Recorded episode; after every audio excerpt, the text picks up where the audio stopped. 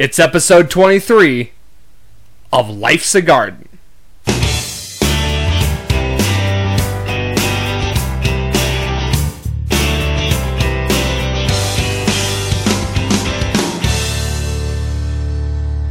Welcome back to Life's a Garden. Today's guest is an outdoorsman, enjoys fishing. He, in my opinion, is a master of the backyard barbecue. But most importantly, he is the lead guitar player in our band, Cutthroat. Ladies and gentlemen, welcome to the show, Andrew Miller. Hi guys. What's up, man? Oh nothing. just uh, hanging out. Yeah, had some work today. Yeah, Gotta love working on a fun. Saturday. It's great.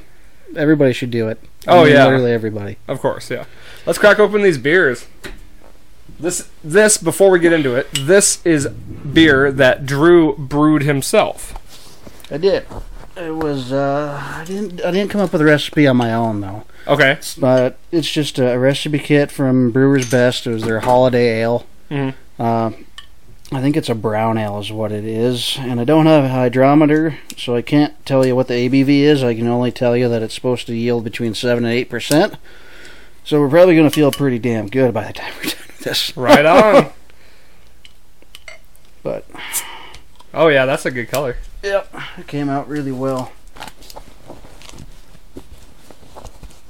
You know, I've had a few people come over and try it, and they liked it pretty well. I'll probably make it again, but Right on.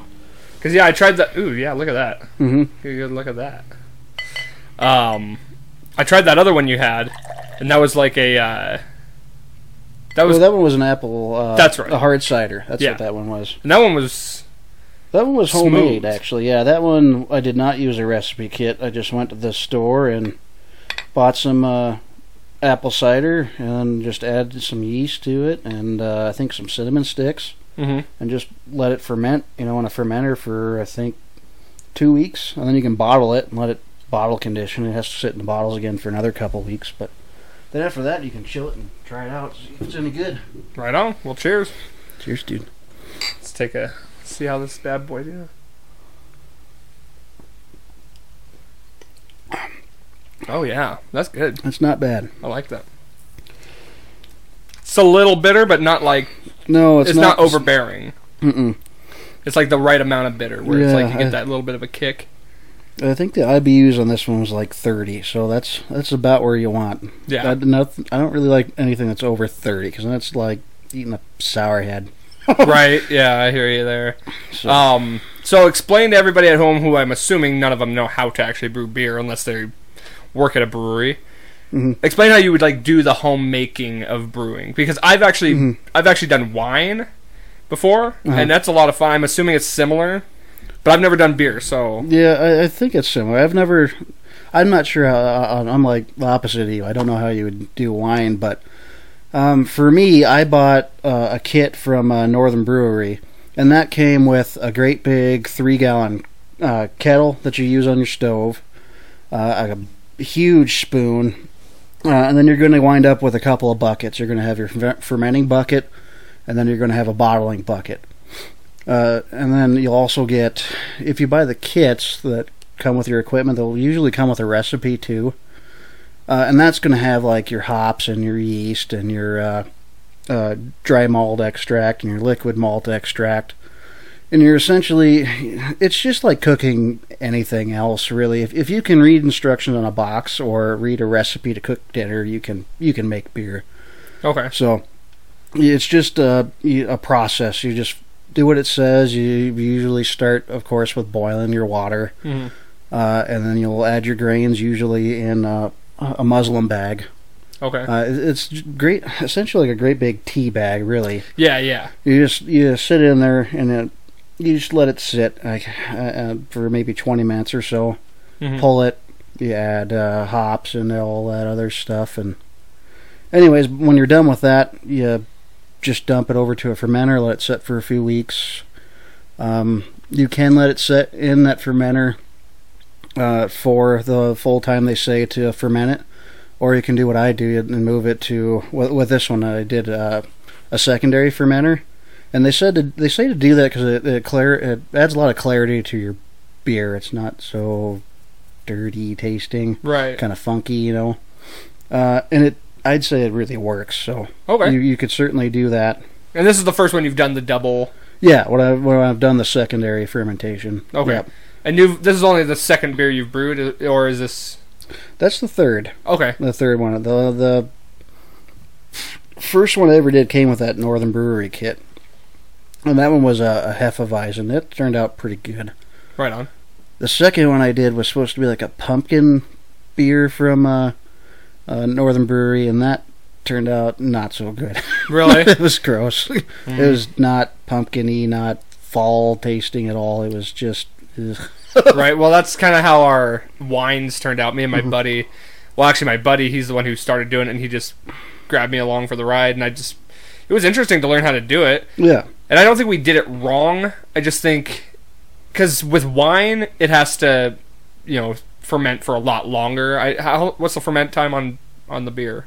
Uh, about six weeks, maybe eight. Yeah, it's like six months for Yeah, it's For a wine. long time. and you have to you're supposed to constantly switch it out with uh because it comes I don't know about the beer I think it's it's probably in the buckets too right Mhm. however big a size you want to do Mhm. and you got the little air capped right the little uh The airlock. right Yeah, so so that all the Yep. Air can get in but nothing or all the air can get out but nothing can get in and so you're supposed to like filter it out every couple of weeks or something like that into a new bucket and it's really really you have to make sure everything's disinfected with the wine and stuff Yeah. uh, you probably Same don't thing have, with beer. yeah of course yeah Yeah. because you don't want any bacteria or anything Yeah. growing in there and then i think that's just what ended up happening with uh, we had one batch of we were doing four batches of wine and we did um only one of them turned out but it was the biggest batch and it was the one we were the most excited for we did like a mango strawberry i think is what Mhm. it was and then we we did a peach wine a cherry wine which i was so upset that that one didn't work out because it was a deep blood red and it Really? looked delicious Yeah.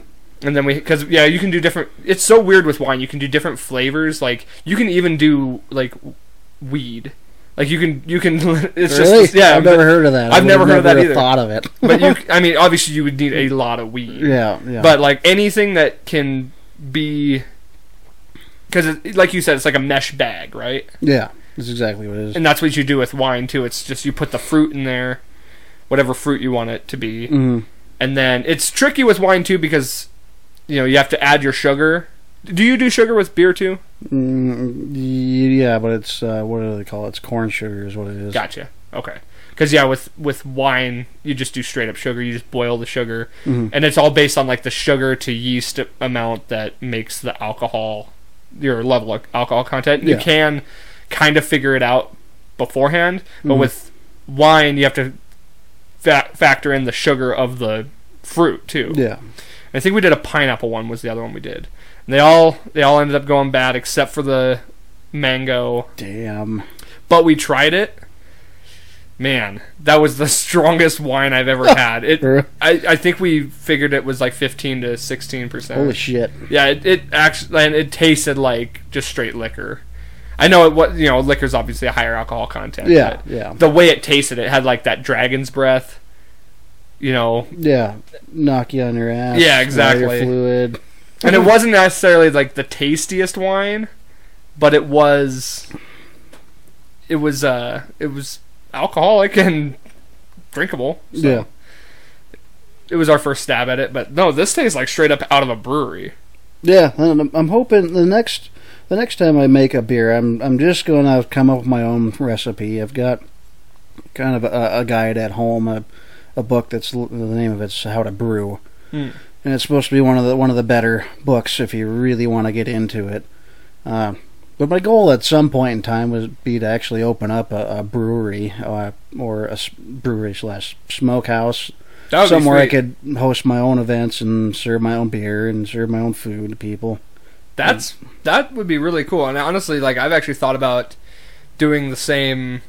Well, just a bar, but honestly, breweries are the things that are hitting it big right oh now. Oh yeah, they're taking off for And if- sure. with all this stuff going on economically, like pretty soon will be the best time to buy up properties and stuff like that.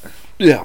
I mean, obviously, maybe that's something you're thinking about later down the road, hmm but I mean, market prices might be pretty good here pretty soon. hmm I don't know about here, but we breweries don't fail here, man. No, they don't. I think I heard they just somewhere. skyrocket. Yeah, I think I heard somewhere that we have Montana has like the third or fourth most breweries per.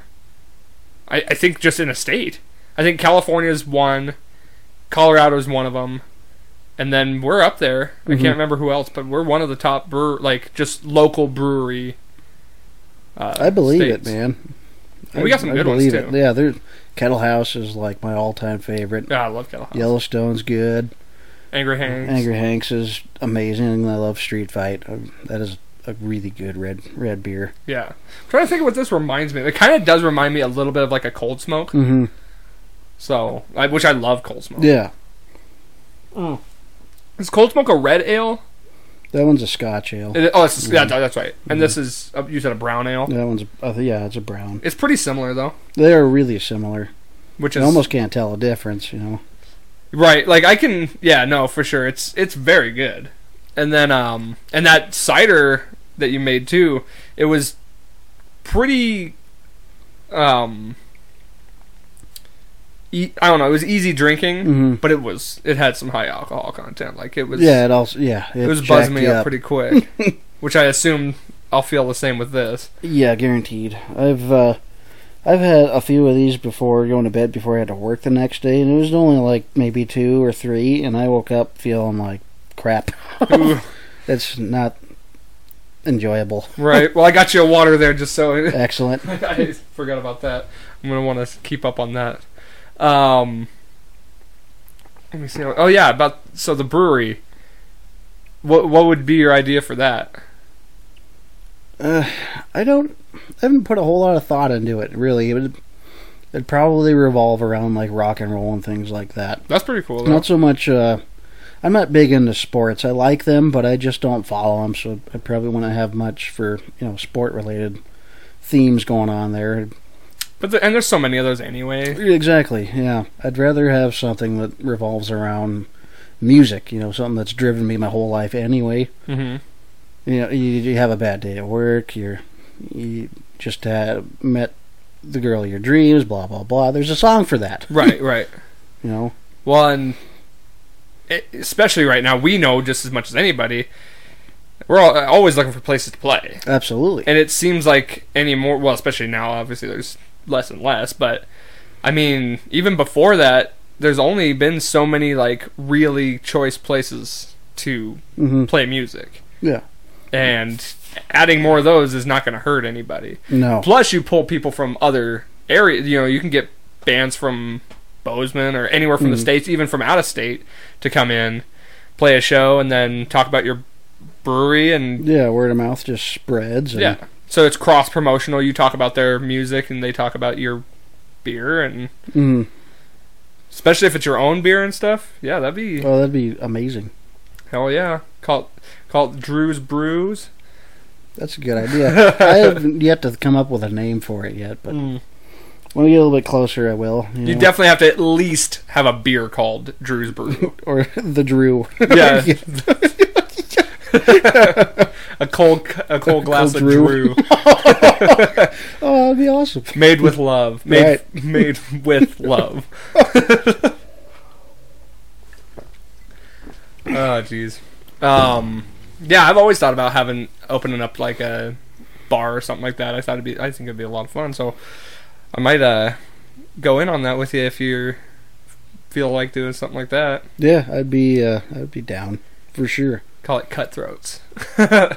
No, a good idea. I've always liked having names separate. You know what I mean? Like, because you know, if the band ever didn't work out, then you wouldn't want that, Yeah, why would you still want that name? right? It'd And vice versa. You know, Yeah, if, if you open up a brewery and then it just doesn't work out, and then you got the band and it's just the same name as the brewery. It's always nice having different things. I've I've tried to do that even with like stuff I like with this. You know, I didn't want to call Mhm. it, you know, the Cutthroat right. Cut, podcast. the cutthroat talk.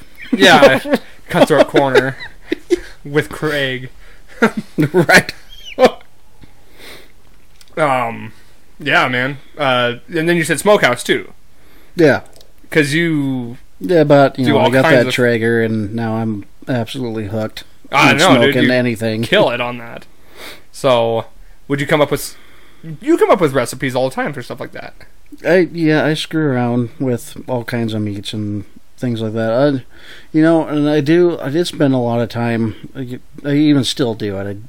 Screw around with finding uh, recipes on Traeger's website and trying it, or I'll at least get their idea of something. I'll put my own twist on it, things like that. But Sure. The uh, those ribs we had a couple, what, like a month ago or so. Mhm. God, those were freaking bomb. hmm I I really like that one. That one I uh, that one's not really mine. Uh, But it's still good. Like it it's still close takes enough. Yeah, it it takes still takes an ability to make it good, yeah, even though it's not yours. Like those pizzas, though. You said you were making pizzas and stuff. yeah. Make the dough and everything. Yeah. Uh, I did kind of screw with making sauce there for a little bit. I haven't done it for a while, but That's a tricky one. yeah, that is it is tricky. It is tricky. Carolyn and I we found uh, a recipe for a sauce and then uh, the seasonings to add to it. And every time we tried it, it just came out really salty. Oh, really? So we, I think we made another batch without adding all the seasoning or or skipping the salt. Or I can't remember what we did, but it came out better. But anymore, I've just been grabbing like the canned stuff, you know, and using the sauce. But that's still, I mean, you you still make that pizza your own, regardless if you're grabbing a can off the shelf. Because I mean, you still got to figure out what ingredients to put on it. You know, Right. It's still ninety percent. yeah, you you made the dough yourself. You cut up the cheese yourself. You cook the meat beforehand if you need to, depending on what you're making. Chicken, you got to do that. But uh, yeah, I made.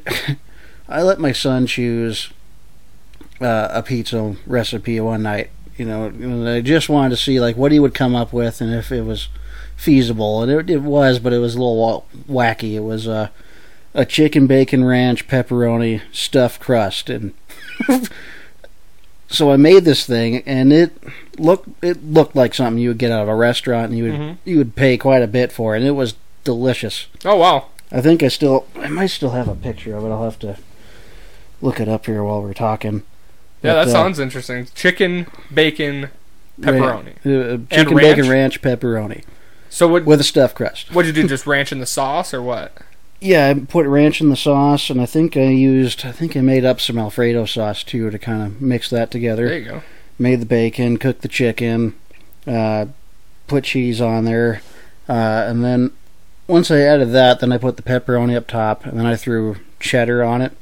And then for the crust, I just bought like mozzarella cheese sticks, you know, those Mhm. cheese heads. And you just roll them up. And I just rolled it, yeah, on the edges here. Right. But- yeah, that sounds good until you said ranch. I'm, Yeah. not, a- I'm not a ranch fan, Sure. so. But no, that I'm sure that was really good. And it's always nice when it comes out like presentable. It looks quality, like Mm. something you know. That's just like this, you know. It's like when you make a, a beer and it comes out looking like a professional brewed beer. That's always a great feeling. Yeah. yeah there's that picture there. Oh It yeah, was a great big look at that big- sucker. Crust on that thing. Mm-hmm. Hell yeah. What size? It looks like a. That is a 16 inch. Damn. That looks good. That one pizza we had was good too. Was that one yours? Or did. Yeah, it was. I don't remember. I'm pretty sure it was. Big, thick pizza. It probably was. What what was it? I don't. I uh don't remember, man. It probably was mine, but I. uh Oh no, no! When you guys came over and I had that pizza, that was uh, Papa Murphy's. Okay. That's what that was. I made the Chicago style for you. But you cooked it on the Traeger, I cooked it on the Traeger. which makes it. I mean, that adds some flavor to Yeah, it. Yeah, yeah. That makes it makes you feel like you're having a wood fire pizza, essentially. So if you're doing a brewery, here's here's here's my thoughts. Now that I'm, we're you know we're talking about making brews, we're talking about the food. If you're running that, what parts are you doing? All of that, or are you just like hiring out people? I and, like, would be looking to hire people. Yeah, I would There's assume no so. way I could do all of it. I, I mean, I'd, I'd have to come up with the idea, come up with a lot of the recipes on my own to make it my restaurant, you know, Sure. things like that. But I'd have to have people helping me. right. Well, there's that just no makes way. it that much more unique, though. Where like even straight down to the food is your own recipes, Mm-hmm. stuff like that. What kind of you would do like barbecue food then? huh? Definitely barbecue. That's smart too to add both of them together because I think you're allowed to stay open later if you serve food Mhm. as a brewery, because I think breweries themselves have to close at like eight. What was it? Eight? Yeah. I think they Mm. can stay open till ten if they have food, which is awesome. Like Yep. that, so you that's two more hours of profit you can make. Yeah. Two more hours of showtime too if you got live music Sure. set up. Yeah, and I wonder if that would change it too. Maybe I'm. I'm not sure. I'd have to look into all of it. But It's funny that breweries have to close early, but like a place like the pub station who serves the same beer as a brewery, you Mm. know, can stay open till whenever the show's over, eleven midnight. You know what I mean? And even bars in general, like that serve the Yeah, same beers that breweries serve. I guess it's just because they serve food though, but then they stop serving food at a certain point. mm-hmm. You know what I mean? Like before everything, they were able to stay open till two. right. So it just Yeah, I seemed odd that they wouldn't let a brewery do the same. I, I've always thought that was weird. I never really understood why. You know, I, I have not the slightest clue. Because I get the concept of like you know you can only serve because the isn't the idea you can only serve three beers per customer or something like yeah, that typically. that's three. Yep. and then it's like I kind of get that because of higher alcohol content. Same time, you can go order a pitcher of Street Fight at any bar downtown Any bar downtown and with, drink it all with night. shots. Yeah, add, add yeah exactly add hard alcohol and drink it till the night is gone. mm-hmm. but it just doesn't i don't know it doesn't add up to me in that regard even if they're doing the three drink you know max and then you're done why not be able to stay open later they're still only going to drink three beers Right. so i guess it just doesn't make sense to me i wonder if they're ever going to change that I don't know. I, I mean, the more I think about it, no, maybe it's a supply issue. You know, I, I, I that's like the best I could come up with because they're making it there in house. They right limit the amount you can have to have some for the rest of the customers, right so on and so forth. That that could that could be it too. Hard and that's yeah. that's just a guess. I'm just But I think it literally is- throwing darts here. i think it is a state mandate hmm that they have to close at a certain time i don't think it's like by choice No, no, I was I was just talking about the three beer rule. Oh, oh, gotcha. Yeah, I don't know about that one either, Yeah. honestly. And then it's like, how cool would that be though to have to see your beer on a tap line? Oh man, just I'd some just bar. be ecstatic. That'd be pretty sweet. Oh man, well, and you know, then you're hobnobbing with all the other breweries, and Mhm. you just walk into a bar, everyone knows who you are. It's just, it's a cool. that would be idea. a cool feeling for sure. And, I mean, if you're, I mean, if your beer, is in all these other places, you know, that's that's money Oh yeah, everywhere. People are paying to have your beer sent to their restaurant, their bar, what have you, so they can sell it to their customers. At one point, I think Street Fight was like the number one beer in Montana, hmm even over like Bud Light and stuff. Yeah, I don't know if that's still the case, but it was at a certain point. It was Mhm. like the highest selling beer in Montana, which is crazy. yeah. I mean, I I wouldn't argue with that because man, Oh, that is great. good beer. Yeah, and then that's that was like at the height of when it was like getting popular, Yeah. and you know breweries were even more the craze and stuff like that, and they still are. hmm Um, but yeah, I think if I if if I was you, it would be no, no cooler feeling than to just be the owner, having made all this stuff, and then you're all you do is like ma- make sure everything's running properly, and then hop up on stage and play shows. Absolutely. You know what I mean? How cool would that be? Right, and and, man, to to your customers, like think of how that would look, I know dude. you're not just like the owner of this place, but Yeah, you're jamming out. And out too. that's a. Here, I'll grab another one from you too. So, yeah, well, maybe one day we'll make that actually come true. It's a good. I mean, it's always good to have dreams. You know, it's good to have have goals and stuff in mind. Absolutely. I'm already we're already working on one of them. So I was just hanging out with Aaron last night. We were talking about just things to look forward to down the down the road as far as merchandise and Yeah. and uh, well, I, I, so I was talking to my dad because he's with the Road Dogs and they do um, the toy run every year.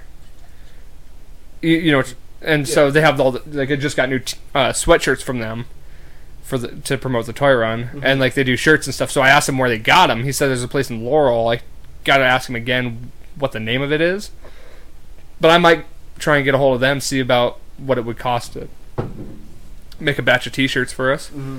They're quality too. Are they good? There's there's a there's another place.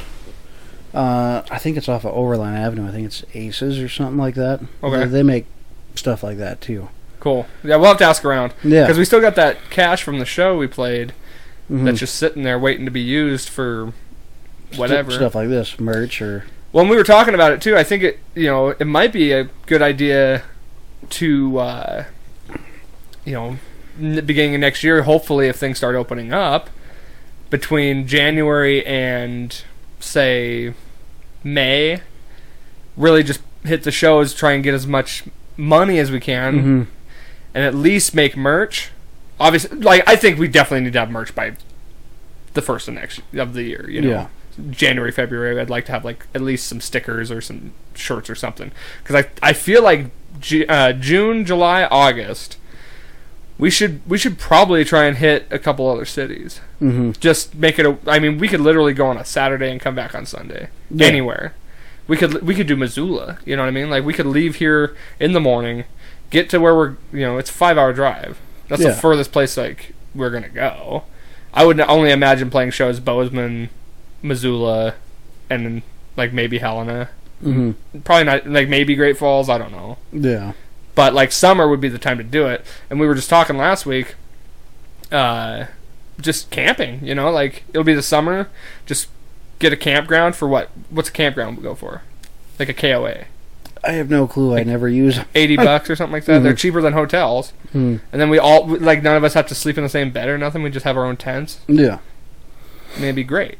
Yeah, man. If we did that, all I have to do is carry a, a backpack with me because I got this bitchin', you know, backpacking tent. Mhm. Just throw on your pack, haul up to your mountain wherever you're going. A couple minutes, it's up. Shelter, you know. Yeah, exactly. So yeah.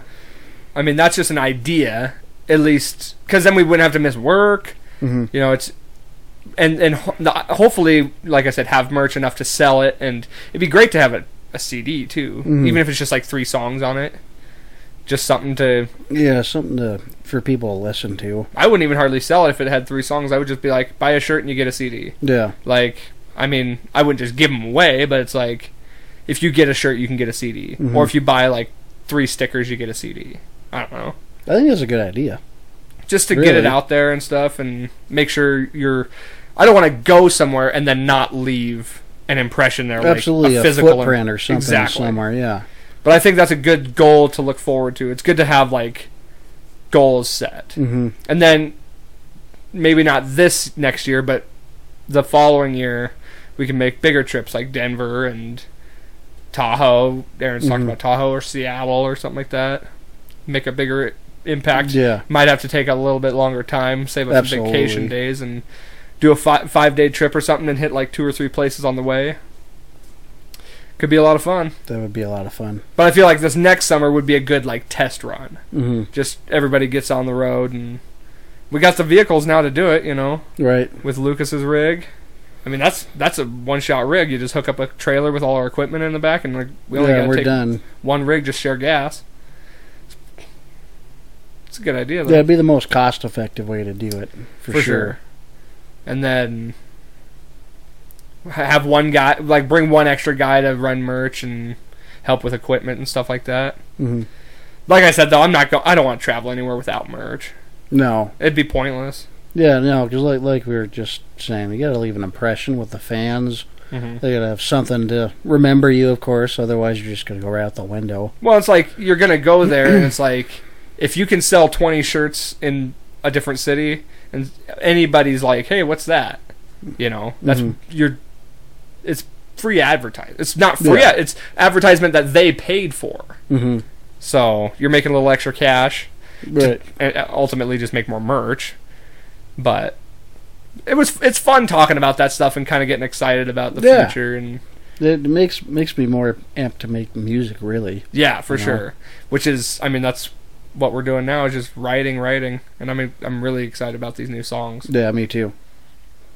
So I think the fans really like him too, and it's just that much more to like throw him off guard. You know, show Right. them how much more we can actually do. the versatility. You know? yeah, yeah. Because this next song, get ready, folks, is a power ballad. Yeah. So a little panty dropper for the ladies.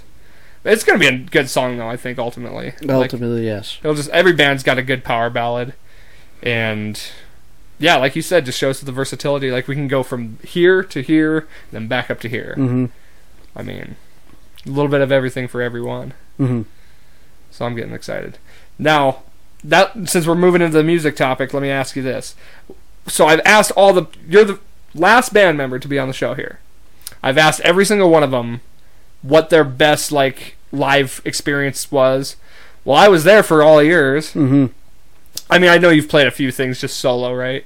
Here and there. Just, I haven't done any shows or Right. anything like that, but yeah, I've, I mean, I've I've made videos and put them on Facebook. That's about it. Right.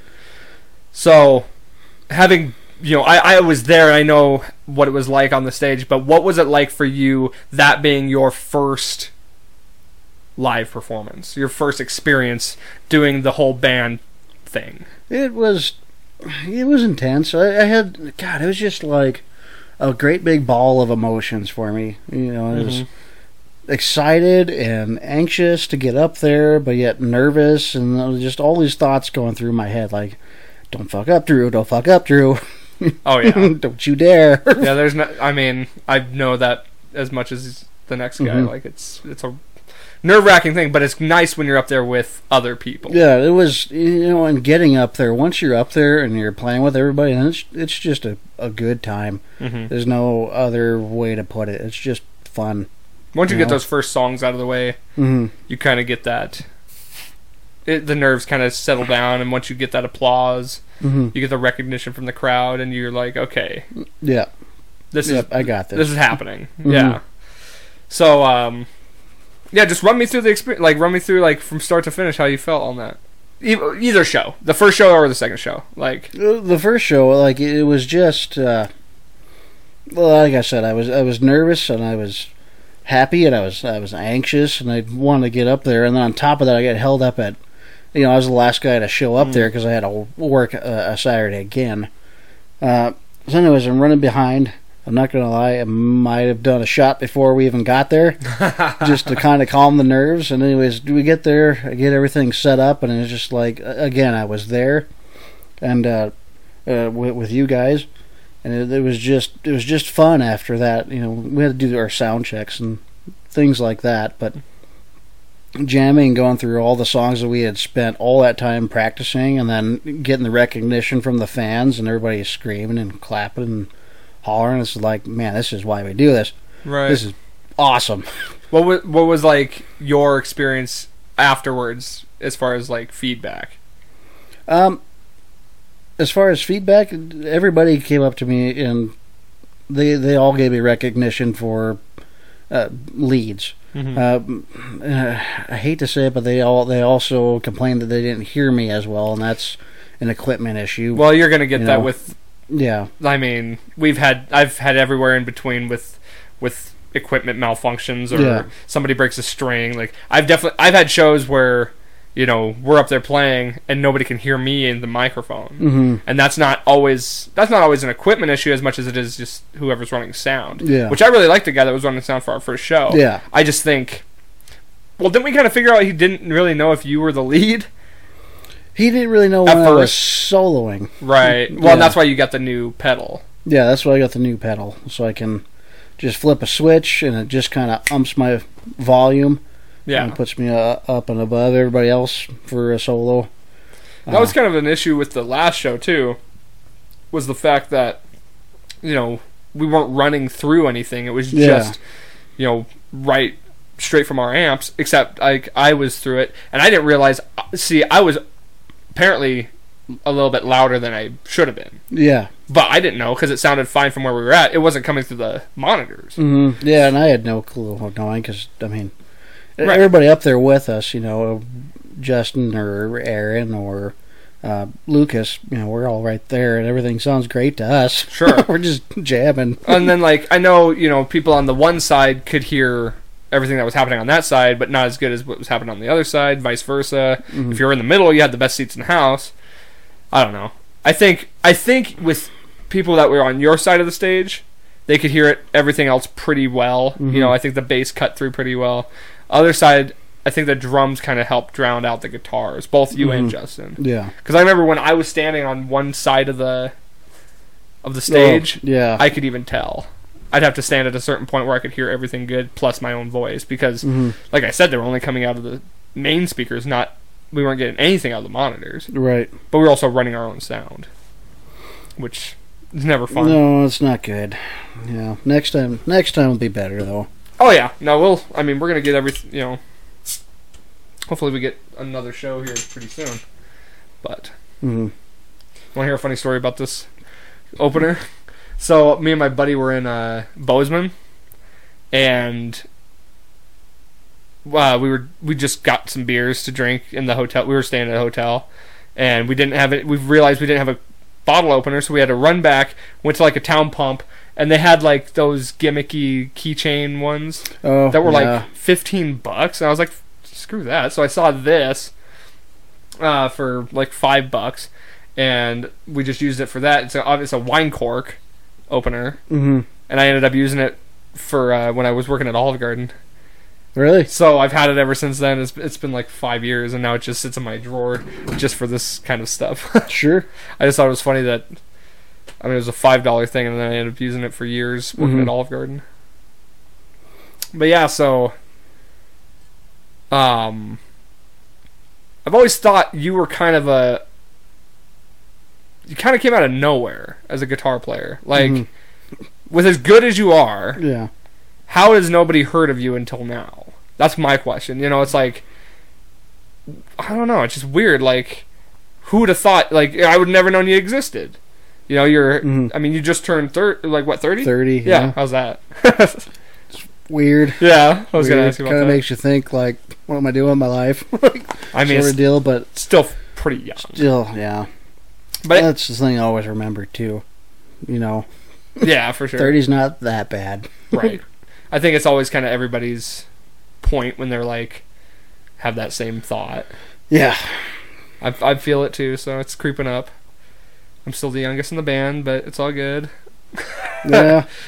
No, it's um. But anyways, no. So you just turned thirty. So you've had you know there's all that time that somebody should have heard of you.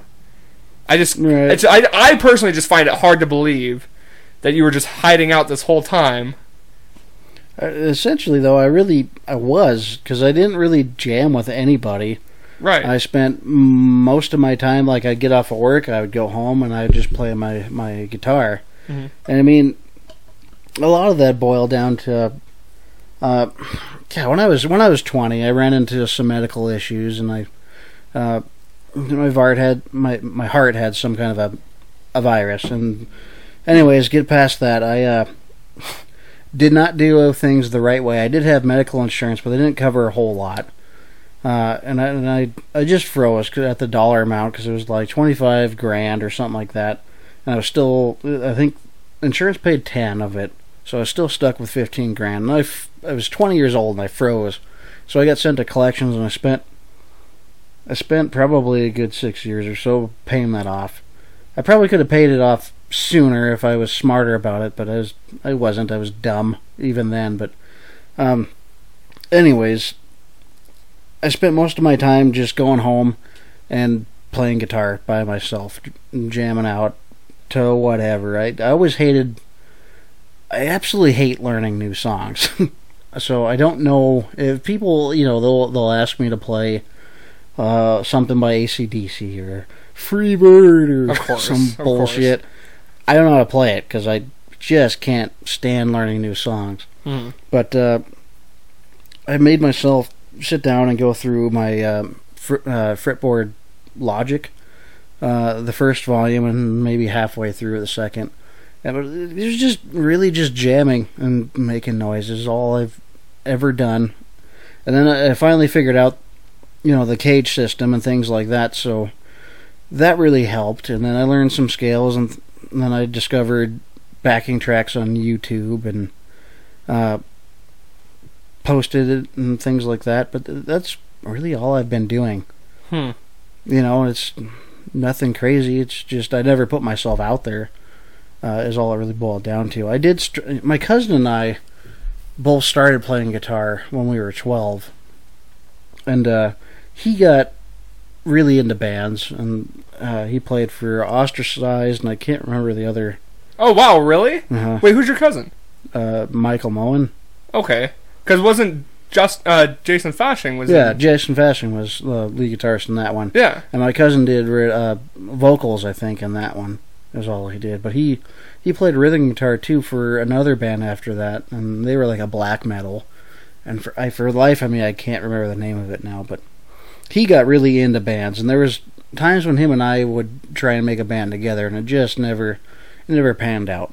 right. You know, So being in a band was all, was definitely on your radar. it was on my radar, but I just never pursued it. You know, Right. uh, really to the the full extent. Right on. Well, I mean, I mean, I'm extremely glad that if anybody found you, it was us. Yeah. Which is so crazy in the fact that you know, it all just worked out the way it did. hmm Me and Justin were talking about making another band, and then you came back and worked at Toyota, and I had just barely caught wind that you played guitar, hmm and it was like, okay, well, you know, you you know how many times I've heard that where people are like, oh yeah, I don't remember, I can't remember why why that got brought up. Do you remember? Like you you bringing up like that you played guitar? Oh, I think that was at the. Uh, I want to say it was at the beer fest last year. Oh, Or maybe maybe the year before. I don't remember. I think it was at the beer fest the year before because it was the year before I met Carolyn. That uh, Cause she, was she there? No, she was there the second time around. that's right. after that, but the first time, yeah, we were talking about bands and music and things like that. Okay, you're right. And I think I brought up the fact that I was trying to play something or blah blah blah, and then that's when you picked up on it. And typically, when I hear that from somebody, hmm it's like you know, oh, I play guitar, and it's like you're you're okay at it. Mhm. Like you're definitely no anybody be better than me. But then you show me some recordings. I'm like, the hell is like where does this guy come from? I'm like holy shit, this is fucking good.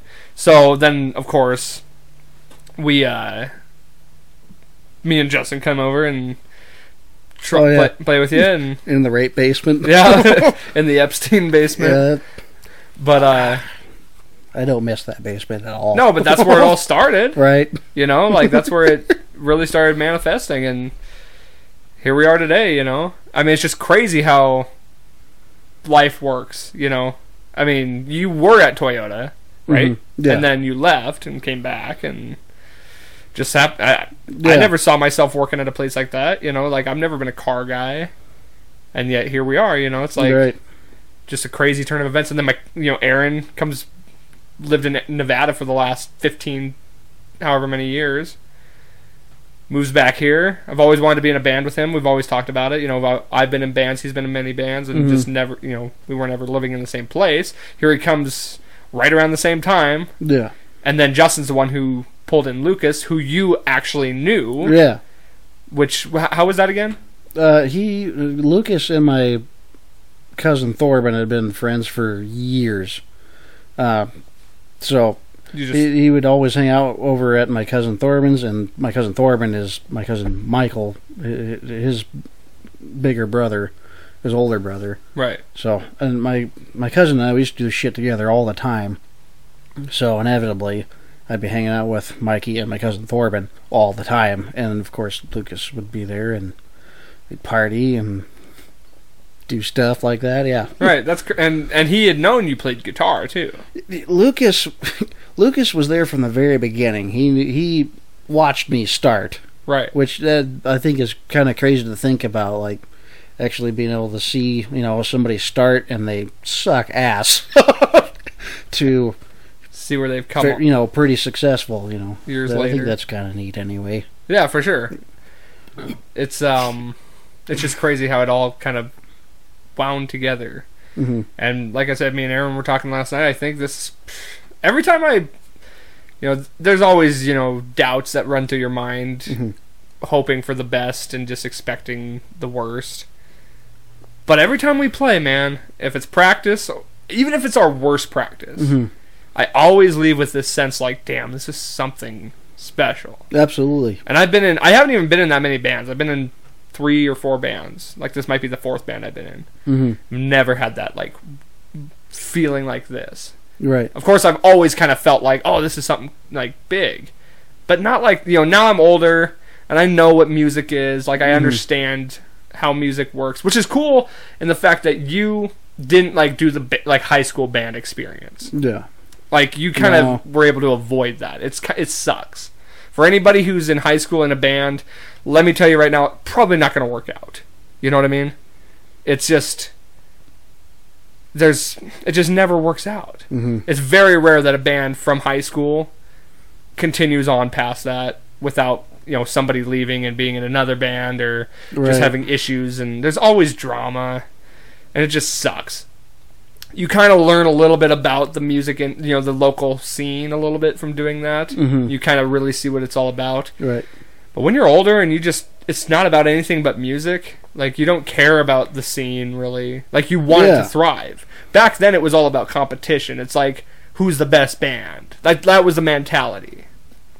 Now it's not you know when you're older it changes. The Mhm. mentality is we want everyone to be successful. We want a thriving music scene so that they're putting on shows and we can be on as many shows as possible Yeah. and we want to hook up like we want to play shows with that band and that band like we want to make them bigger and hopefully they'll make us bigger kind Right. of thing like Everybody helps everybody. yeah and it's kind of sucks right now that there's a lot of bands falling apart Yeah.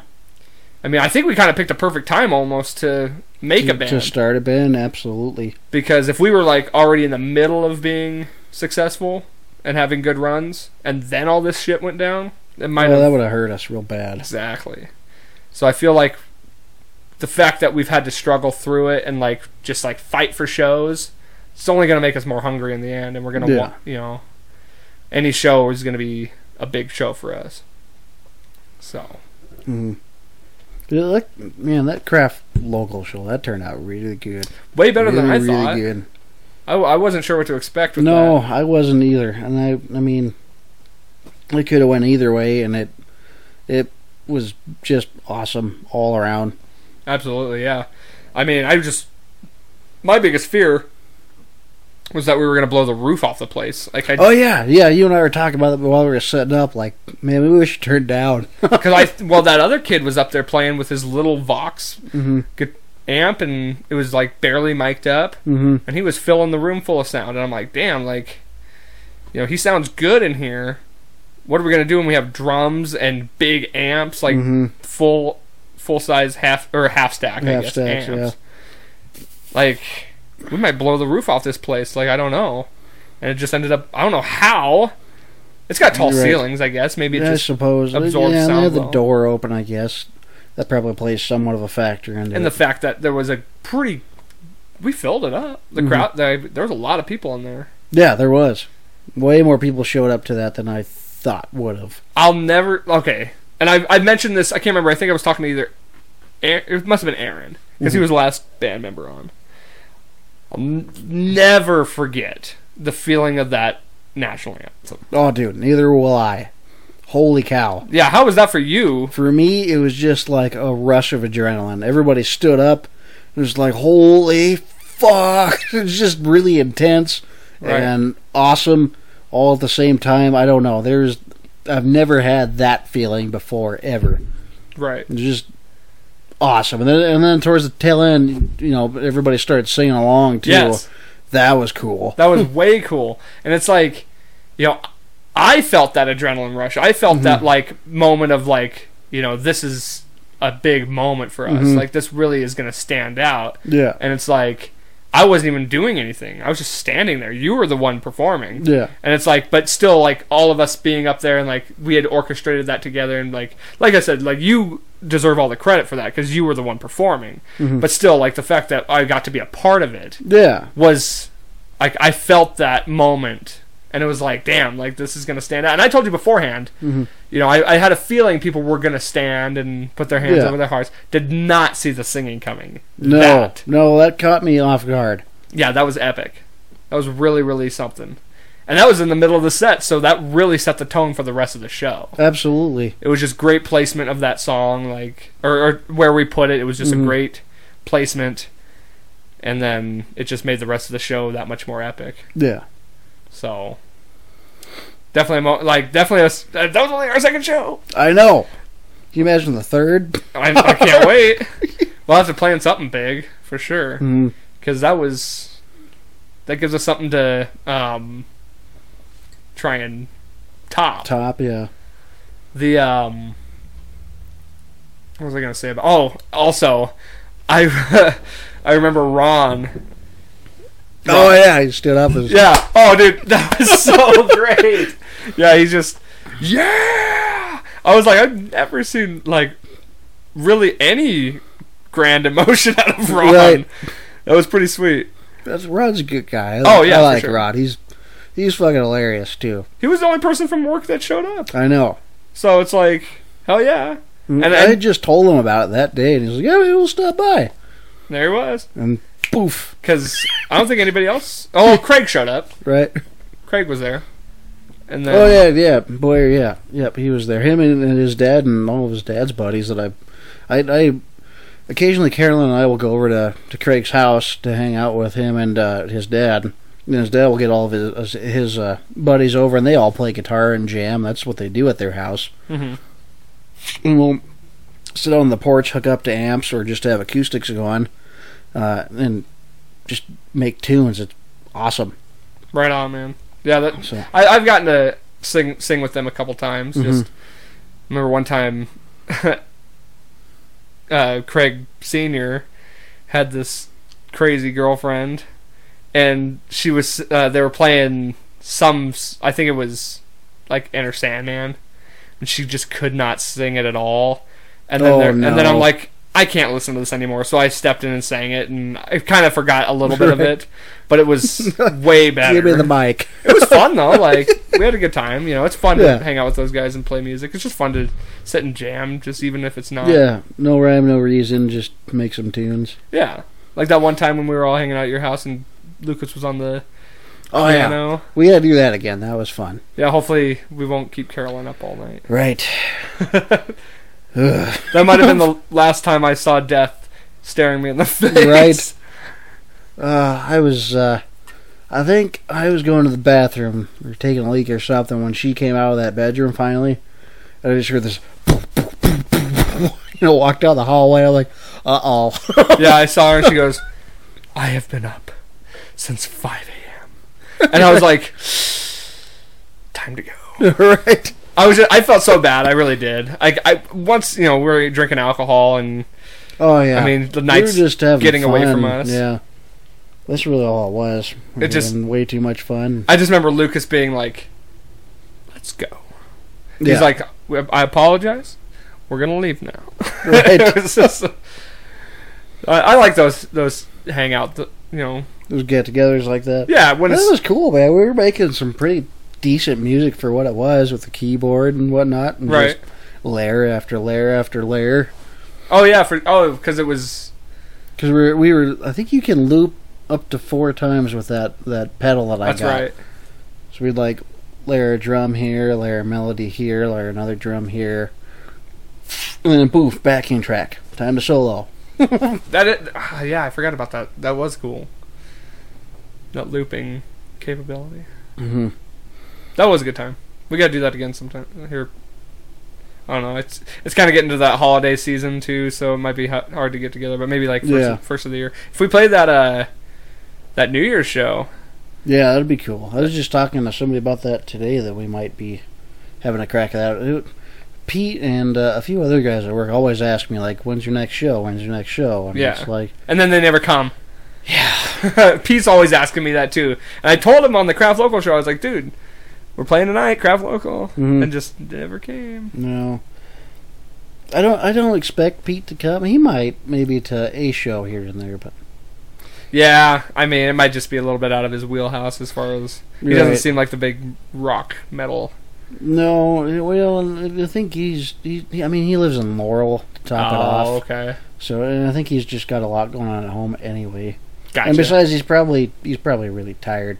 When he gets gen- home, he just wants to. He be home. genuinely seems interested though, so it's Yeah. that's cool to see that. You know, it does kind of. Uh, granted, we've only played one, two shows. I'm not even gonna bitch about it. I mean, it would just be nice to have more people from work be Yeah, be, come out support and us. check us out. And I, I, I believe they all do. They all, you know, support us and stuff. It's just like I said, we've only played two shows anyway. Yeah, So there's nothing to really. The one show was a benefit show. It wasn't even like an open invitation type of show. Mhm. It kind it kind of was, but it didn't really feel that way as much. hmm Second show was, and look what happened. we filled the place up. yeah, Like, we did.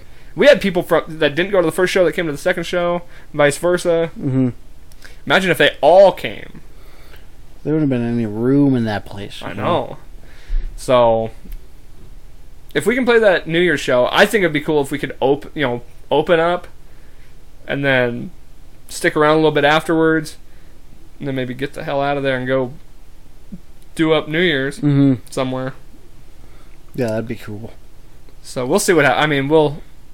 I'll talk to Justin and Lucas see if we can't get a couple of openers, or not openers, a couple po- probably closers. Yeah. a couple people who might be interested to play. Hell, even if they got some of those like cover bands that did the uh, that one show at Andy's, At the, at the oh, oh, the Slipknot band. yeah, if they could get something like that in there too, like why not? That'd be cool. if they're planning on doing a show, hmm somebody's they, they didn't practice all that time to play those songs for one show. No. You know, somebody's gonna play. Yeah. No, you get a bunch of guys together like that. You know, I mean, you're on a mission. Yeah, it's why? not just for fun. It'd be crazy to just do one show after practicing all that time. You, I mean, we know firsthand what it's like to, you know. Oh, thanks. To uh, practice for so long. Could you imagine if we did all that time and then never played a show, No. or just played one show and then that was it? no. Yeah, It's just too much. But That'd be dumb. it would be so dumb. So dumb. Yeah. Um. So yeah, okay. Uh, I usually ask the guys too, who like what inspired them, who who were some of their inspirations, who like some of the musicians they look up to as far as, you know, what. Obviously, like in in guitar for you. Mhm. So, who Yeah. would that be? For, like, who, like who who are some of the guys that you've looked up to? Who are some of the guys you've like drawn inspiration from and maybe learned a few things from along the way? Yeah, I mean, like like I was telling you earlier, my cousin and I, we always we did like everything together. We hung out all the time. My cousin was more or less like my like my brother uh, when we were growing up. Uh, but anyways, let's rewind a little bit before that. My parents had always uh, made sure I had some sort of a, an instrument around me. When my first guitar, I think I was five or six that I got, and it was it was an acoustic. It wasn't a full size like that one was, but uh, I banged around on it so on and forth. Well, then a couple years later, two three years, they bought me an electric, and I made noises here and there, and that was okay. But then it just wound up sitting in my uh, sitting in my closet. Uh, well, anyways, when I turned twelve, it was like that's when it was time to actually pick up my guitar and play. Uh, my cousin started picking up guitar, and then we were hanging around some other musician. I, I think even Lucas, you know, because he played uh, guitar too around Mhm. that time. And I remember, I remember watching, like, wow, that's cool. And then, uh, anyways, the rest was history from there. We got, I went home. I pulled my uh, guitar out of my closet, and I just started jamming. And I listened to all kinds of heavy metal and things like that back then. Uh, but I really like uh, I, I love I love Metallica, Kirk Hammett, but I also like uh, uh, Joe Satriani. Oh yeah, Uh, and he taught Kirk. I don't know if you knew that. He I taught- didn't, he- actually. He taught Kirk how to play, and he also taught Steve Vai. And Steve Vai is also another one of my heroes, and so is uh, Zakk hmm and Ozzy and all, all those guys. I really really liked, Uh, but yeah, those are my those are my main my main guitar players. Steve Vai and Joe Satriani and Kirk and Zakk. Those are like all time favorite guitar players. hell yeah, right on. I don't think I've ever actually talked about my inspirations. Honestly, I've been I've been on the you know we've done this however many times for having band members on. Um, I always I always liked Maynard from Tool, Mm-hmm. and I, obviously that shows a lot. That I've- definitely shows. I was going to say. I've heard a lot. Well, I think it's just so happens that I kind of have that same range, yeah. and like obviously I've you know taken some inspiration just in the way he sings and used that as well.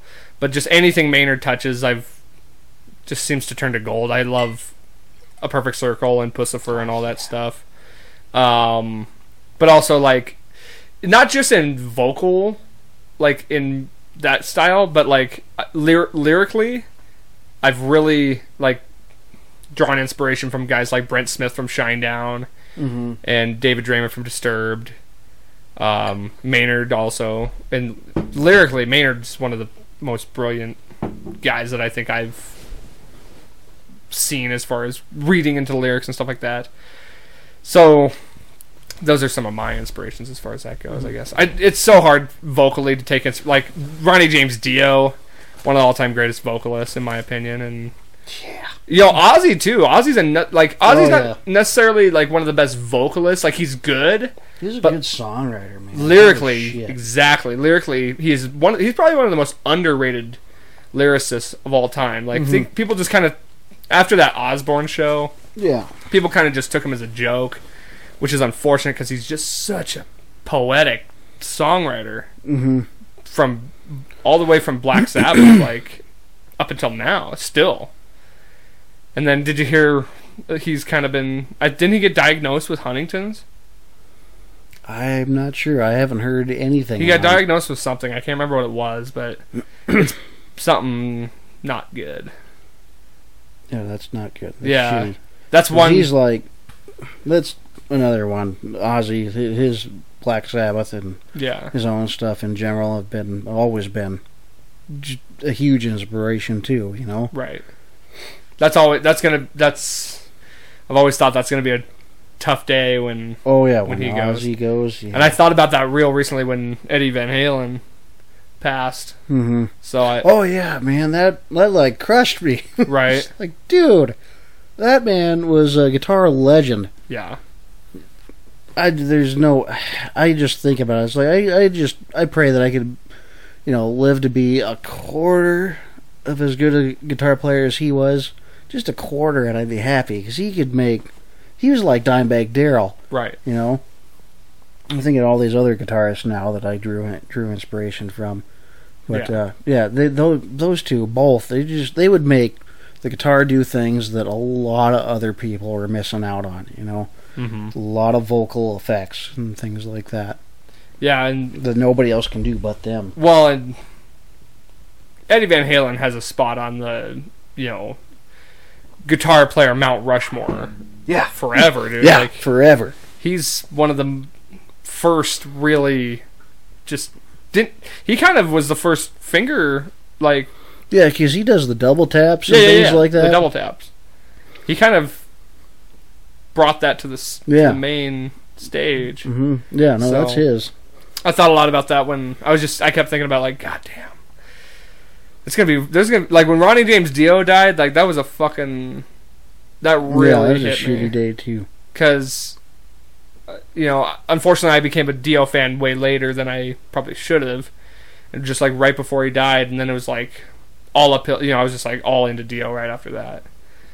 And Dio is a top five vocalist in my opinion. Hmm just him, guys like Bruce Dickinson and uh, Rob Halford. Like those are those are spots that I'll net. You know, I that's not my range. That's not Mhm. where I thrive. I can't hit those high notes like Right. that. But those are commanding vocalists that you know that's a real talent. Well, yeah, you ain't kidding. So I I fall more in line with oh and fucking Chris Cornell. That was another one that was real tough because Yeah. he's one of my all-time favorite vocalists too. Just so much soul and passion in his voice. And honestly, it's so weird. Even him, him, and guys like Chester Bennington. hmm You look back on their songs, and it's like, holy shit, these guys really were like disturbed individuals. Like they felt some deep pain and depression Yeah. during their life. And I, I still think the verdict's out, honestly, on whether or not they actually did kill themselves. Have you heard the like kind of conspiracy behind all that? I have not. No. So there's a conspiracy in the fact that um, Chris Cornell, Chester Bennington, Mac Miller, I think Mac Miller was involved in that, and uh, Anthony Bourdain um, were all involved in like this pursuit of like a like sex trafficking to end sex trafficking and stuff like that, and they were like really deep in on it. I guess I don't know. They were just like involved in it somehow, Mhm. and then they all ended up dying or killing themselves within like three years ti or two or three years time, all by the same way. I don't think Mac Miller was in it. I can't remember. Mhm. There's a th- there's a fourth guy, but they all ended up dying like by the same like by hanging, which is the most rare form of killing yourself. Yeah. So there's like some suspicion on that, and the fact that they all ended up dying by suicide of hanging.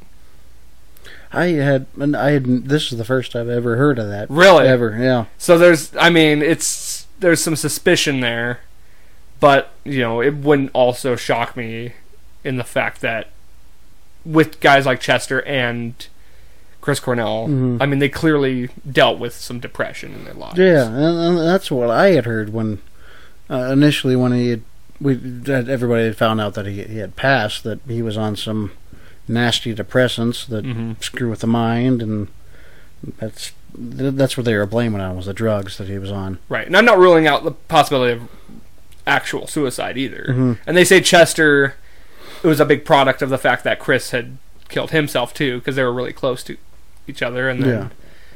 that mixed with, you know, obviously current depression on top of that. But, um, yeah, that was both those guys. Like, I'm not, I was never really a huge Linkin Park fan, No. but it was still like you knew he was a big deal, hmm and to lose a Well, guy he, like a, that. he did have a hell of a voice.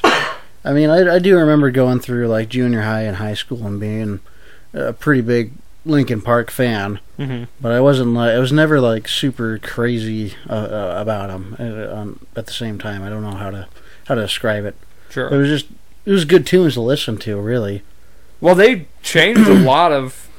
they did. They broke the mold on, on a lot of like current music at that time. Yeah, Like that, they pretty much revolutionized ni- uh, 2000s music. yeah, they did. They were a really big did. part of there's it, No, there's no denying that. But yeah, I was never like a big Linkin Park fan, but still, it was like that was a big one. But Chris Cornell, man, that was that was tough. Yeah, that dude. excuse me, but uh, he man, he left a huge footprint all all across the board. You know. They said he. I, I didn't know this until after he passed, but he basically like inspired the entire Seattle sound movement. Mm. because I guess from what I like, I already knew the fact he was in Temple of the Dog, which became Pearl Jam, Yeah. and then he he uh, Kurt Cobain saw him play somewhere at one point and inspired him to pick up a guitar. And I don't know about Alice in Chains or anything like that, or M- Mudhoney or anything, Mhm. but he he made a big imprint on like those big names out of Seattle, and then of course Soundgarden. Yeah. But yeah, I mean, there's still guys that I'm not. Lemmy from Motorhead. Yeah, that was another guy that. That one's really sucked too when I found out that he died. I love Motorhead, man. Yeah. I don't know anybody that doesn't. Maybe a select few, but Well, and it's he's a he's a miracle he lasted as long as he did with as much as. Same with Ozzy, man. Like they legitimately have done scientific studies on Ozzy to to find out how a human being can go through that many years of like drug and alcohol abuse, Mhm. plus being on the road all the time and all Right. that. It's it's a mirac- it's miraculous that he's still alive. And then Lemmy lived a much longer life than he was ever expected to live. But still sad when it happens. so. absolutely. There's a whole list of guys on my you know in my head that it's gonna be a sad day when they go. And then Yeah. of course Eddie Van Halen out of nowhere this year. Yeah. Just you know, you're losing your childhood hero. And I'll s- I remember the day Dimebag died, and I wasn't even a, you know this is this is crazy actually. I was it was 2003 if I'm not mistaken. 2003 or 2004. It was somewhere in there. it was 2004 Uh, actually. It, it might be yeah. It was December of yeah. one of those years. So that would have made me third grade, fourth grade, somewhere in there. Before I was really a huge rock and metal fan. I went to my first concert in 2006. I saw Seether. That was my first ever show. Mhm. So I hadn't even really gotten into, you know, rock music or the music scene and going to concerts and stuff like that. But I'll ne- like I still remember the day seeing that on the news and being like, I didn't even honestly know who Dimebag was, but the fact that they were talking about it the, the way they were, I sat there and I was like, this is a big deal. Mhm. Like what what just happened is a big deal, and I would never truly know how big of a deal it was until like many years later. Right. You must have remembered that better than I did. I well, I mean, I've watched documentaries and things like that. I'm just, I, I love Pantera. Right. you Oh know. yeah. Uh, uh, man, and uh, the things that Dimebag could do on the guitar were just, uh, it was insane. Especially you know, like a guitar player just starting out. You know, because I would have been.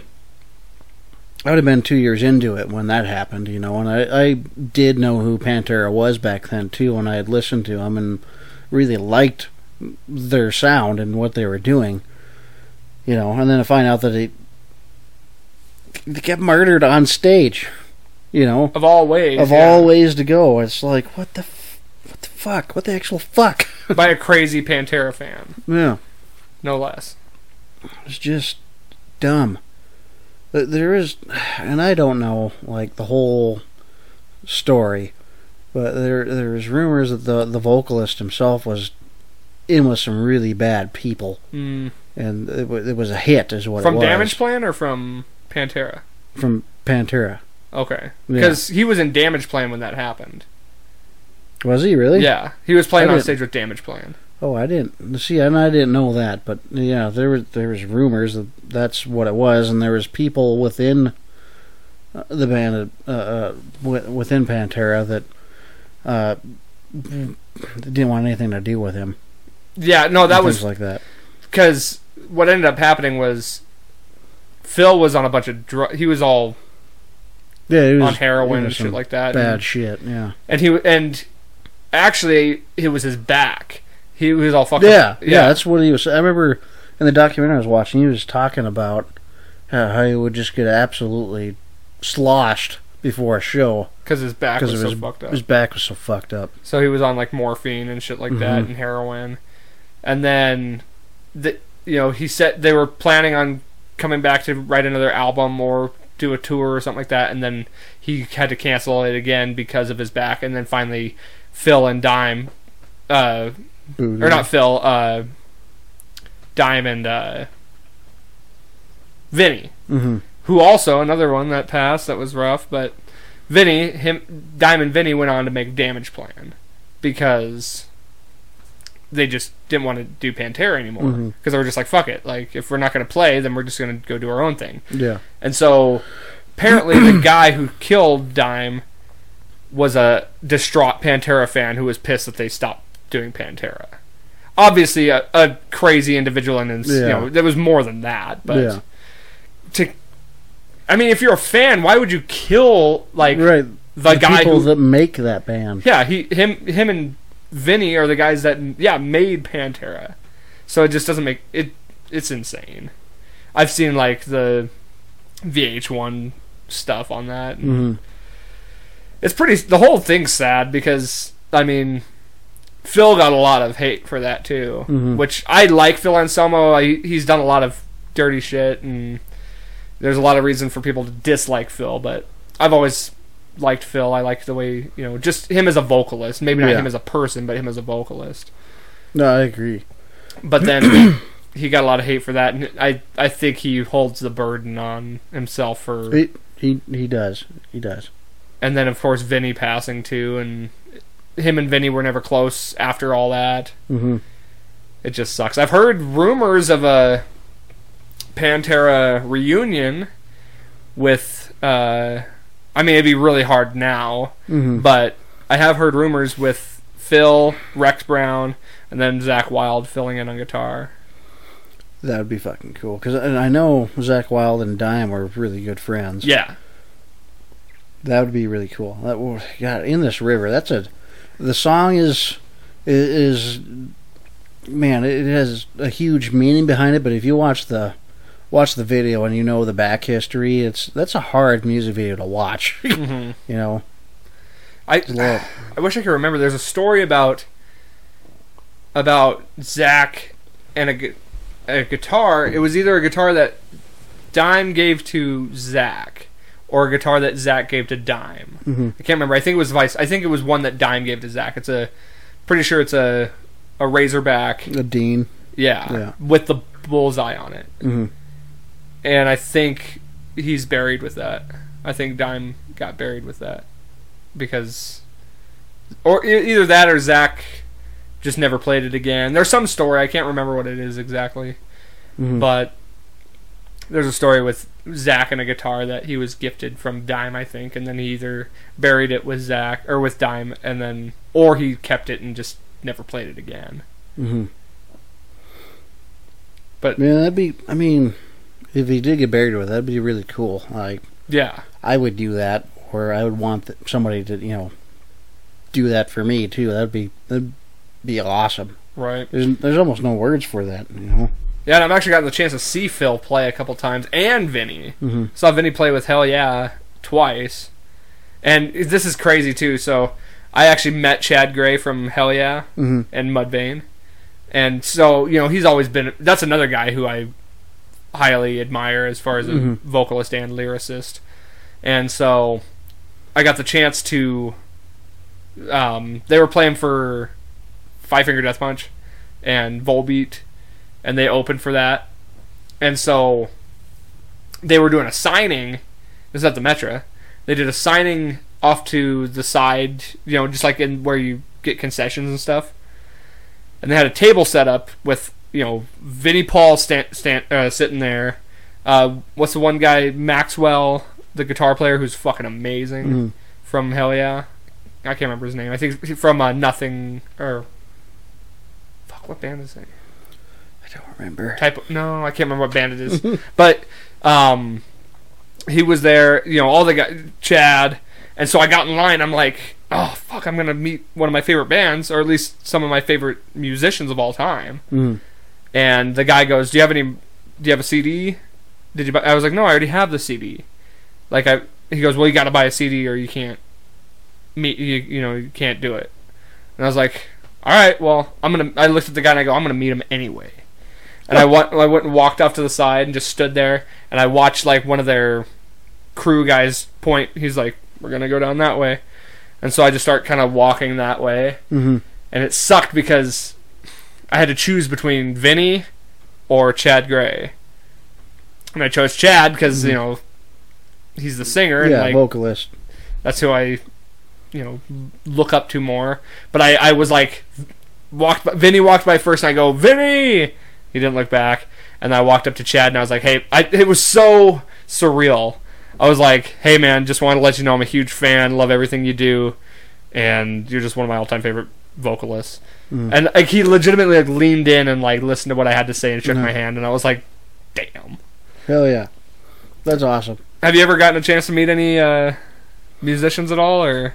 No, unfortunately, no. I, I I haven't really gone to a whole lot of shows. I, I did. I, I have seen Tool play, and that was like that was that was my very first concert I ever went to. Are you serious? a Tool Was- concert. Was this at the Metra? it was at the Metra, and I God, I don't even remember what grade I was in. I, I had to have been third or fourth, something like that. I was Oh, wow, really okay. really young. So this was the was first time they came here. Yeah. Yeah, it would have had to have been the first time, and it was like I it was a long time ago. I was really young. That's awesome. But that was cool. And other than that, uh, you know, I, I, I did see uh, Lamb of God when that came here. I was huge in Lamb of God for a long time. We were at that same show then. Yeah, That's crazy. I spent when they first came here. I spent that whole damn show in the mosh pit that before was, they even got up, and then they got up. It just like amplified it that much more, and it was just God. That was such a good show. was that. They've only been here once, right? I thought they came here twice. Or they might have.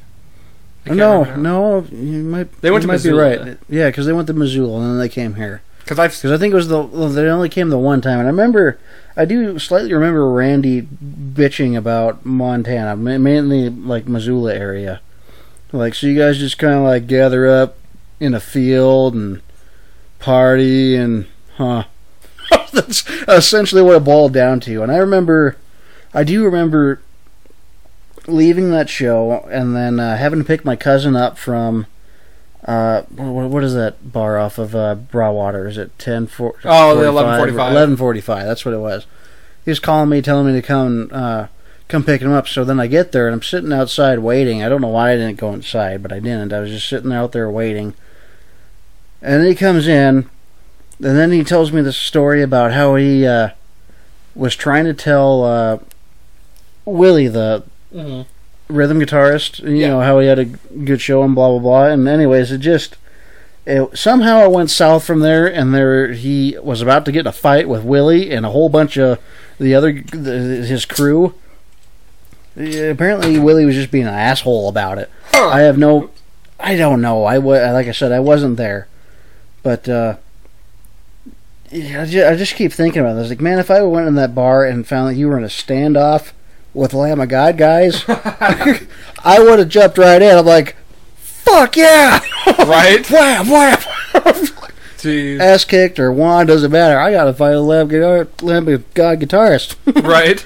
I think we had we had a chance to meet the guys at that show yeah, because we went. Me and some buddies, we went down early, like well before the show, to see if they were like hanging out, and they were. They were like out there standing around, yeah, and we didn't because I was a pussy and didn't want to go up and bug them while they were getting their stuff ready. But if it would have been today, I totally would have. I just would have went up and been like, "Hey, big yeah. fan, just wanted to say hey," but I was too big a pussy back then and Mhm. didn't want to bother them.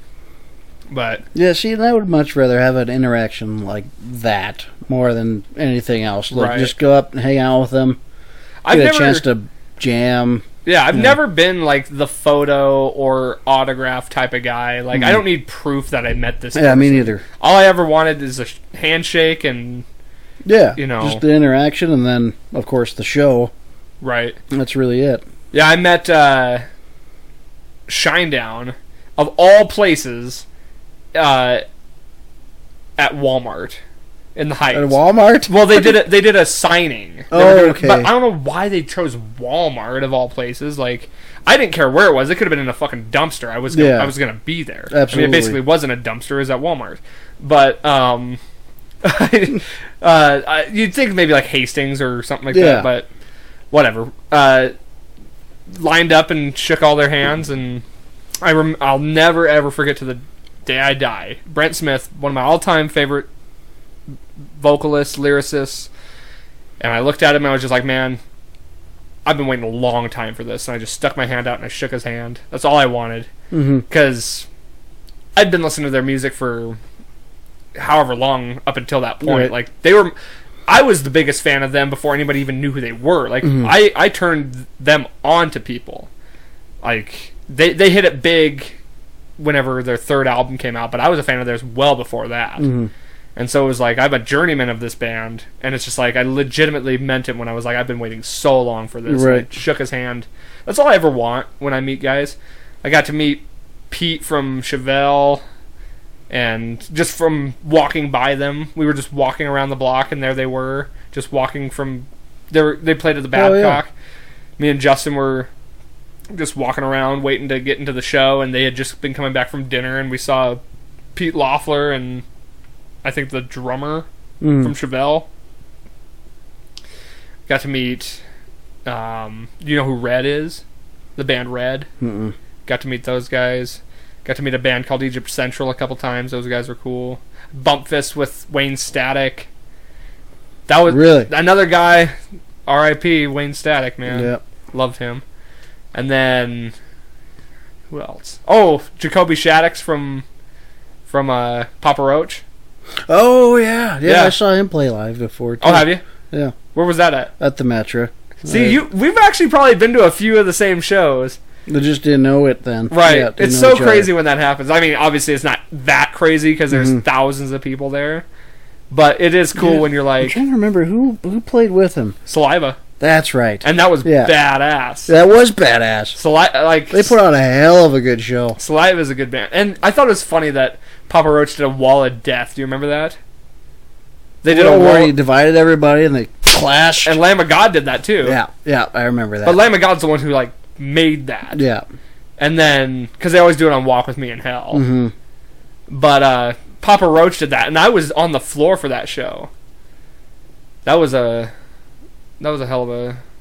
I, I stayed away from that shit. But like, Mhm. I remember halfway through that show, I was like, dude, I can't breathe. Like it's so like we were so tight in there. I had to like go to the back and watch the rest of the show. Um, I didn't. I've seen Tool, Mhm. but it wasn't the same show that you were at because my Yeah. uncle went to that same Tool show. Now he told me a story. I want to see if maybe you were. Were you in the stands or were you on the floor? I was on the stands. the, apparently my uncle told me a story that there was chairs on the floor. Like they had them, they had like the chairs lined up on the I floor. vaguely remember chairs. Yeah. He said that people were throwing these like they had them linked up six at a time, like six chairs, and they were throwing these lines of chairs. I don't remember that Okay. at all. Maybe I'm he not going to put it past. He might have anybody, exaggerated but- that too. And he said Maynard was like hiding behind a wall. See, and I don't remember that either. I remember Maynard. I just remember bits and pieces because I I remember I went to this concert. I wasn't. I'll be honest. I wasn't big into Tool then. It was Hmm. just uh, a concert that we were going to with uh, a few friends. Um, and I remember Maynard just kind of like he would he would sing and he would do this weird goofy thing like he would he would put his arms out and he would just stand back and do this and it was just kind of weird. That's a Maynard. but- That's yeah, Maynard for you. Yeah. Um, yeah. What other concerts have you been to? Um, Mushroomhead. Yes! that was a good one too. I've the seen them every time they come here. Which, I, which been, I, did, I went to the first one. I never made it Yes. to the second one like I wanted. To. You did to. miss out. The that first, one was, the best. so one. good, and I that was another one. It was like uh, Doyle and uh, Yes. the Misfits. Those guys went up, and that- that was good and all. And then there was that band from the UK that went. I up. met those guys. Uh, me too. We Yep. I think we bought a CD from those guys. They were really good, Yeah, actually. those those guys were pretty good, but uh, the none of those those two, they were good. I'm not knocking them at all, but I didn't feel like the need to like get out there and mosh and Yeah, knock not- some people down until Mushroomhead got up. Mushroomhead got up, and I was like, "Hold my beer." That's so crazy. Like that's that was a small. That was in the tap in the tap room, not the ballroom Yeah. either. Yeah, the second was. time they played was in the ballroom, and it wasn't as good because actually, have I seen them three times? Might might have only been twice, but I saw them with. God, I swear I've seen them three times. I might Hmm. be wrong, but I've seen them with. The last time I saw them was without Jeffrey Nothing Face, which is the main lead singer, Mhm. like the the clean vocalist. Yeah, But the first time I saw him was with Waylon. Um, they had the three vocalists. Mhm. That first show, dude, epic. That was- that was the best time I Yeah, ever seen them. First time I ever saw them, and the best time. oh yeah, What they were doing with those side drums with the water and all that, yeah. dude. And then, was that the one where the dude was standing up on the people and like, Yeah, yes, okay, yeah. great show, man. It was man, that was epic. And I remember after that, I was I went there with my buddy Troy, and uh, afterwards, you know, like the show was over, we go outside, we're talking to some gal and whatnot, and, and uh, anyways, Troy he just got a wild hair up his ass. He wanted to like sneak into the back, and he's just like. You know, you know how the pub station is. You come out on the corner and you go to the. Uh, oops, sorry. You go to the. Uh, you go to the left, you know, and you're by like where the buses would used to Mhm. park right there. Anyways, that's where uh, where bands were loading up all their equipment and whatnot. And then we're talking with this gal, and all of a sudden he's like, you know, what, I'll be right back. And he, like walks down past the uh, past the, this cargo van wherever they're loading up, and I'm still standing here talking to this gal, and uh, all of a sudden he comes back. He's like, Andrew, come here. I'm like, "Oh, I gotta go. So we go back and we're just like pretending that we're loading up gear and whatnot in this truck, right? so we're doing that, and then we're like, huh, all right, let's go inside. We go inside, and then the moment we get past the door, there's the guys that were playing, you know, from UK. So Oh, we're talking to them, and we're like bullshitting our way. We're like, all right, guys, so we're here to help load up. What do we do? they bought it, you know, because we were, you know, being strategic and, you know, choice words, you know. Right. Anyways, so we go up front, and then when, that's when you know we meet with the actual crew that's loading up, and they're like, "Who are you?" you? Right. so we uh, we got booted from there. We go walking out, and then we stop where we met the UK guys. They're still there, bullshit and talking. They're like, "All right, guys, well, our work's done here, so you guys have a good night." We shake, so we leave. But That's pretty fun. it though. was it was fun. It was crazy, right. Yeah, I think I, I, I got my ticket signed by Waylon at that show, Mhm. and then a different show I got you know the dude with the fucking like sharp teeth, and he does this Mhm. the like sound bites and stuff. I got his autograph on a CD, yeah. so it was You know, Waylon, if I remember right, he came out and stood with us while Yes. we were while we were outside smoking. yeah he. I used to smoke big time back then. oh, okay, But- yeah, no, he he went out in the crowd after the show and everything, so. Mhm. It was, it was that was one of the best shows I've ever been to. Honestly, Oh yeah, especially absolutely. like for the first time of seeing a band and you didn't expect how they would turn out, and it was like, damn. right. So, I love the shit out of that band. oh yeah, like I was kind of, you know, I was a fan of them. After that show, I was a big fan, Oh yeah, and yeah, so and now Jeffrey Nothingface, who's like the founder of that band, he's not even in it anymore. hmm But their last their last uh, single they put out was actually pretty good. really. I, So. I'll be honest, I haven't followed them now for a few years. You gotta 'Cause What listen. was that? 2014 when they were here. Something like that. 2015, something like that. you gotta listen to. I'm, I'm sure you've heard a few of their songs from that album, but "The Righteous and the Butterfly" is one of the best album. Like that's one of my all-time favorite albums from them. So Right. I think I have that album. okay, that's their that's one of my favorite albums. The other one before that too, I can't. remember, Uh, Beautiful Children and Ugly Stories or something like that. yeah.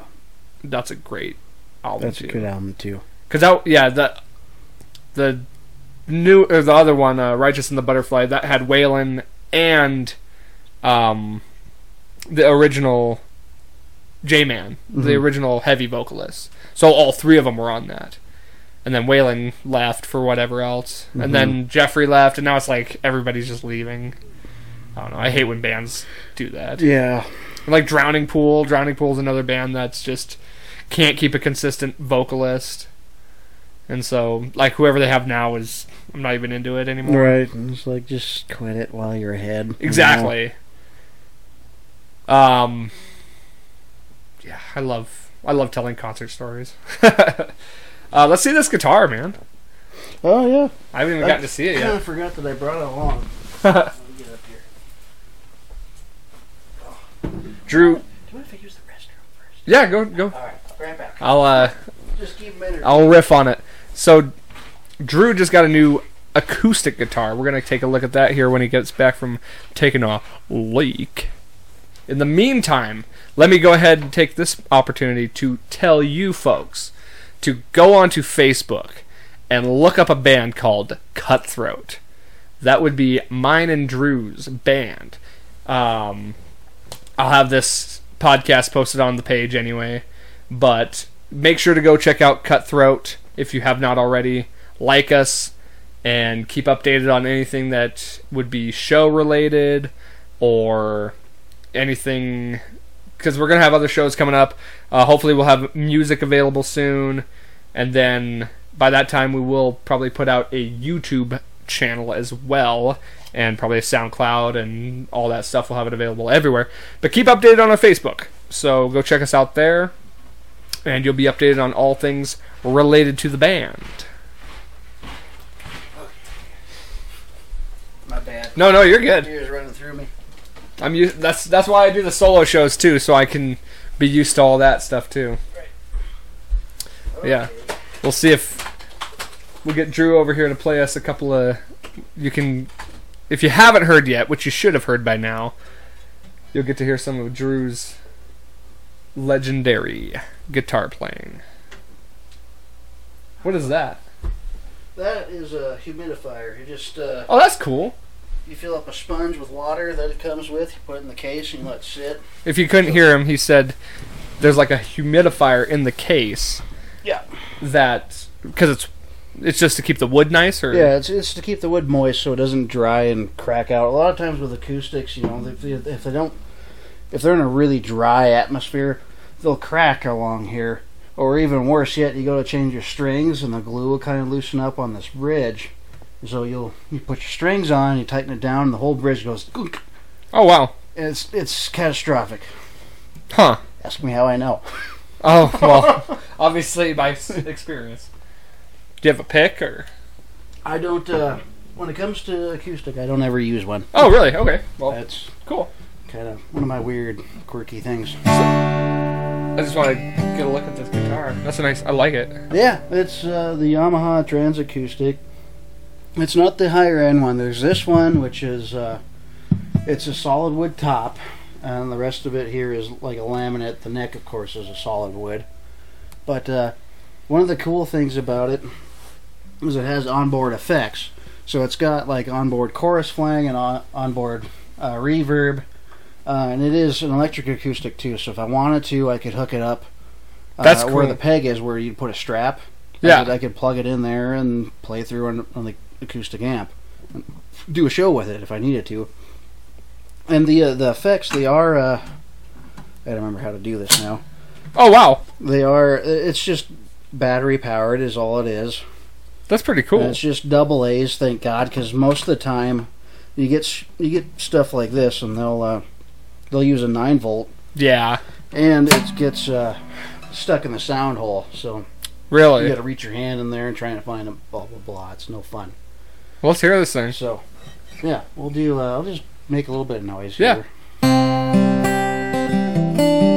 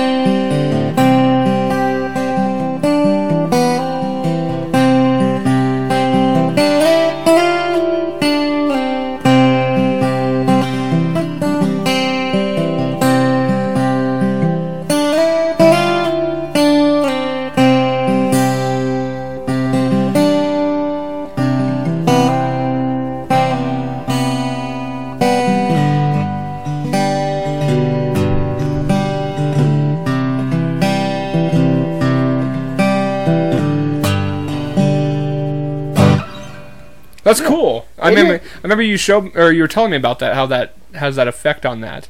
Yeah, and it's it's crazy because it just comes right out of the sound hole. You're not plugged into anything. Right. That's So- crazy. That was like the biggest selling point for me. Is like I, I really want that one. Yeah. You know, That's awesome. Where'd you get it at? guitars and amps. Okay. I always deal with with Jay over there. Uh, Shout out and to Guitars and Amps. hmm Check them out. those for- guys are awesome. If you play guitar or any instrument, really, those guys go see for sure. They right. always on. treat you fair. Hell yeah. Let's hear some more stuff. Uh, I don't really know what to play. But just I'll play something. just make it up. You're good at that. I know.